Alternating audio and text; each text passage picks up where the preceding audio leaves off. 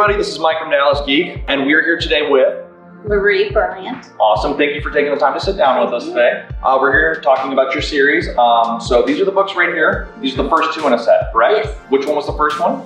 Hubby Deeper. Okay. And then its follow up was Buttercup Blues. cool. And just go ahead and tell me a little bit about it. It's about a lady in the Dallas area who Mhm. has chronic curiosity that she suffers from, and she winds up poking your nose in situations that you really shouldn't and having to solve crimes. Okay, so they're mysteries. They are mysteries. Okay, are we talking kind of like a murder mystery, like a whodunit, or more so just kind of like There, espionage? uh, no, there's murders. Okay. uh, quietly done off stage mostly. They're cozies, which means they're not violent and Right, not right. blood spattered. Sure.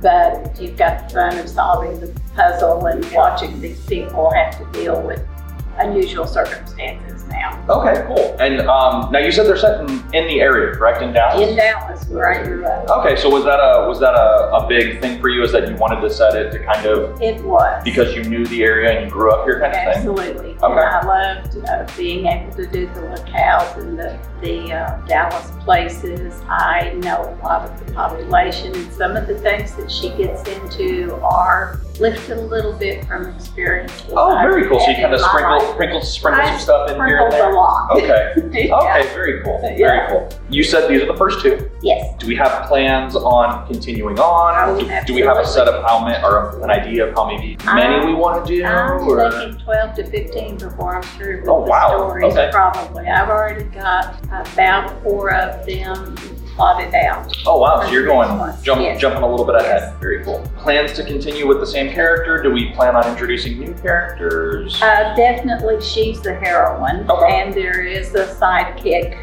an ex-cop, a retired cop who's Cool. there who provides a little love interest for the situation, who will follow through the whole book. But she is, if you're aware of Dallas, there's areas that, uh, particularly Lakewood, Mhm. that's like a little small town Sure. huddled in the middle of this big right. urban area and they have that feel in their neighborhood. So some of the neighbors will be in and out and repeat through the different stories and then new people will be introduced, particularly Okay, very cool. Now you said that these are these are more so cozy mysteries. Right. Um, was that a conscious effort? Did you kind of feel like you wanted to do something that was a little bit more of a traditional style mystery, where it was kind of a throwback to the older, kind of more subdued style of not so much Right. violence, more so focused on like what's going to happen, where do the clues take you, kind of thing? I like the character interaction and really getting to know the characters. It's not so much older tradition because there's lots of cozy things still going on Sure. in uh, popular fiction today, but I I liked building those characters and following their lives and staying in that community situation. And the murders were great to plot for her to have to figure out, and she's in danger. It's Sure. not mild, Right. but it's not what's spattered, and it's got a little humor, and Yep. it was just a joy to All right. write. Now you said that you sprinkled in kind of some bits of your experiences growing Yes. up into it and everything Yes. like that. Um, the the main character, the heroine, does she have any influence from people in your life or anything like Actually, that? Actually, her situation came from something similar. She takes care of flowers Okay. and she takes them into very wealthy people's homes and cares for them. She's got entry into the houses with keys where she can come and go. She's kind of a piece of furniture to some of those folks. Okay. So she sees and overhears things that lead her into problems sometimes. Gotcha. But it gave her access. Sure. I held a position for many years where I had access to those kind of situations. Okay. I did event planning and dealt with other areas. And I just used some of the experiences, not real events, but the situation around it to Okay. give her an opportunity to stumble across things. Sure. And it was fun kind of rebuilding the, that wealthy atmosphere. And she's she's a working gal from Lakewood, Mhm. so she's in an opposing world. Was it always planned to do murder mysteries, or was this kind of just an out of the blue, like, hey, this would be a really good idea? Or did you actually sit down and think and actually map out, like, well, with all of the things that I've experienced in life, like this would be a good idea. Maybe I should kind of. Well, I did historical novels for a long time. Okay.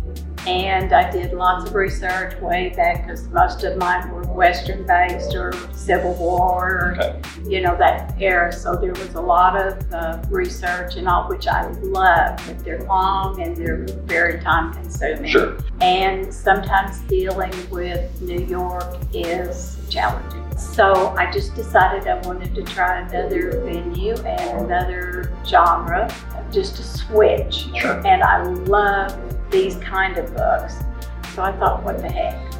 And I, I plotted until I had the girl that would work in the story and a situation that gave her opportunity to get in trouble and picked my neighborhoods here in the Dallas area because this is home and, and where I love and where I know. And it, it just fell together. It oh. just worked Um, almost like a Like it was meant to thing. happen kind of Yes, thing? yeah, Yeah, it okay. really was Very fun. It was fun. That's awesome. Any plans to do something else, or is this your main focus right now? Right now, this is the main focus. I have other things in line. Uh, got, I've done nonfiction, I've done historical Right. fiction, I've done romance, I've done a lot of different things. I teach, I coach people in writing, I do a little book doctoring, I do a lot of things, but I love, love, love the publishing world. If, if, I, if you could manage it as a child, I'd have been writing when I was three years old because this is my passion forever. Okay. Just always been there. Awesome. Very cool. Um, well, if anybody at home wants to pick these guys up, where can they find them? Oh, you can get them through Amazon. Okay. Available through your website as well, or just Yeah, Amazon? sure. Okay. Yeah. Cool. Um, and I'm assuming, are we on social media? Absolutely. Okay. um, so all of those links will be down in the descriptions below. Are we going to have maybe updates about the third book Yes. anytime soon? Do- Right. Is there is there a timetable for release? Oh, it'll be probably fall of 19.